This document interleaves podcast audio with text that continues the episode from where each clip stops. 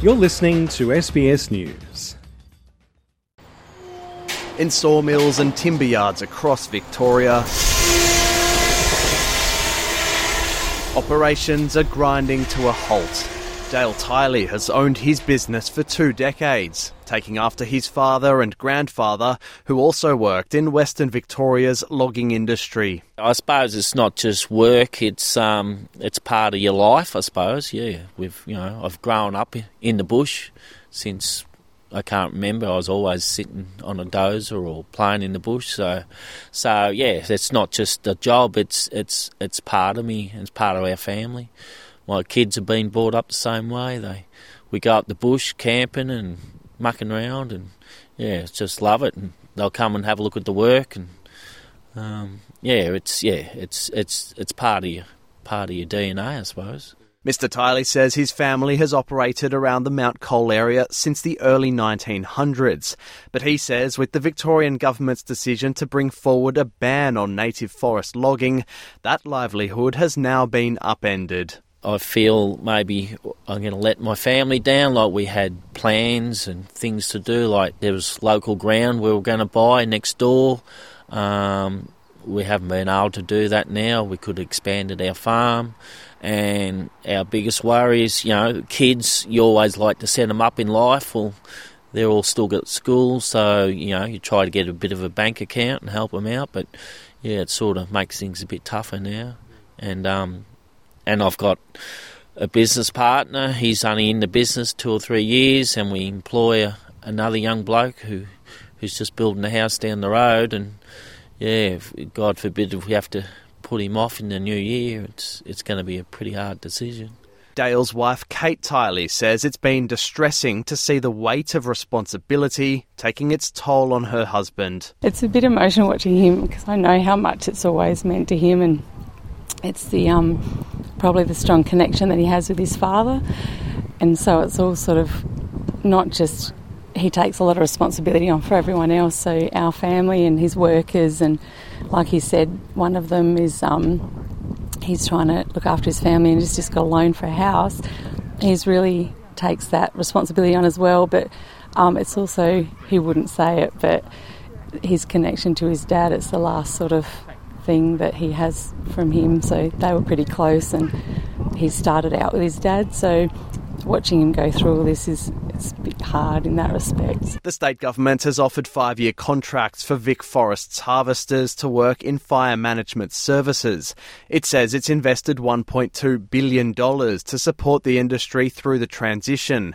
But Tim Lester from the Australian Forest Contractors Association says that doesn't do much to help community contractors like Dale. We appreciate and acknowledge the five year contracts, particularly, but this fundamental piece that the government needs to understand the, and recognise the value of the businesses themselves that has been really affected. It's beyond their contractual obligation.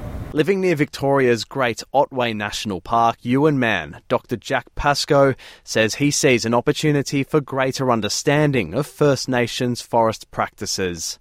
The trees are everything. I mean, they're they're old ancient spirits, and they're they're so important to helping us read country, but but relating to country. So they support, you know, the, the plants and animals and the totems, and they're a real important part of those family groupings of plants that, that live together on on country, and, and so certain tree types will support uh, uh, food uh, and, and medicine um, uh, species. Dr. Pascoe hopes beyond Victoria's ban, Indigenous groups will be more engaged in managing native forests. Look, I think we've got a history in this state and probably really southeastern Australia and, largely Australia in managing forests of, uh, of pretty ordinary practice. So it, it's relied um, pretty heavily on clear fell logging, um, and that's had significant uh, biodiversity issues, landscape issues.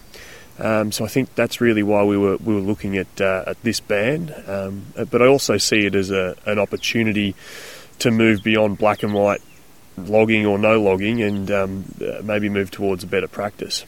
Victoria is not alone in banning native forest harvesting on public land. Western Australia will also be banning the practice from next year, joining South Australia and the ACT, which don't have native forestry in their jurisdictions. The Northern Territory has one Indigenous owned native forestry enterprise, while the industry is still permitted in Queensland, New South Wales, and Tasmania. But there are growing calls for a nationwide ban. A spokesperson for the federal government says the sector is not without its challenges and that the government will update its national forest policy statements in partnership with the states, territories, and industry. Dale Tiley and his two co workers will be among an estimated 2,600 jobs impacted by Victoria's ban. A Victorian government spokesperson says the community forestry support package will help workers transition out of the industry.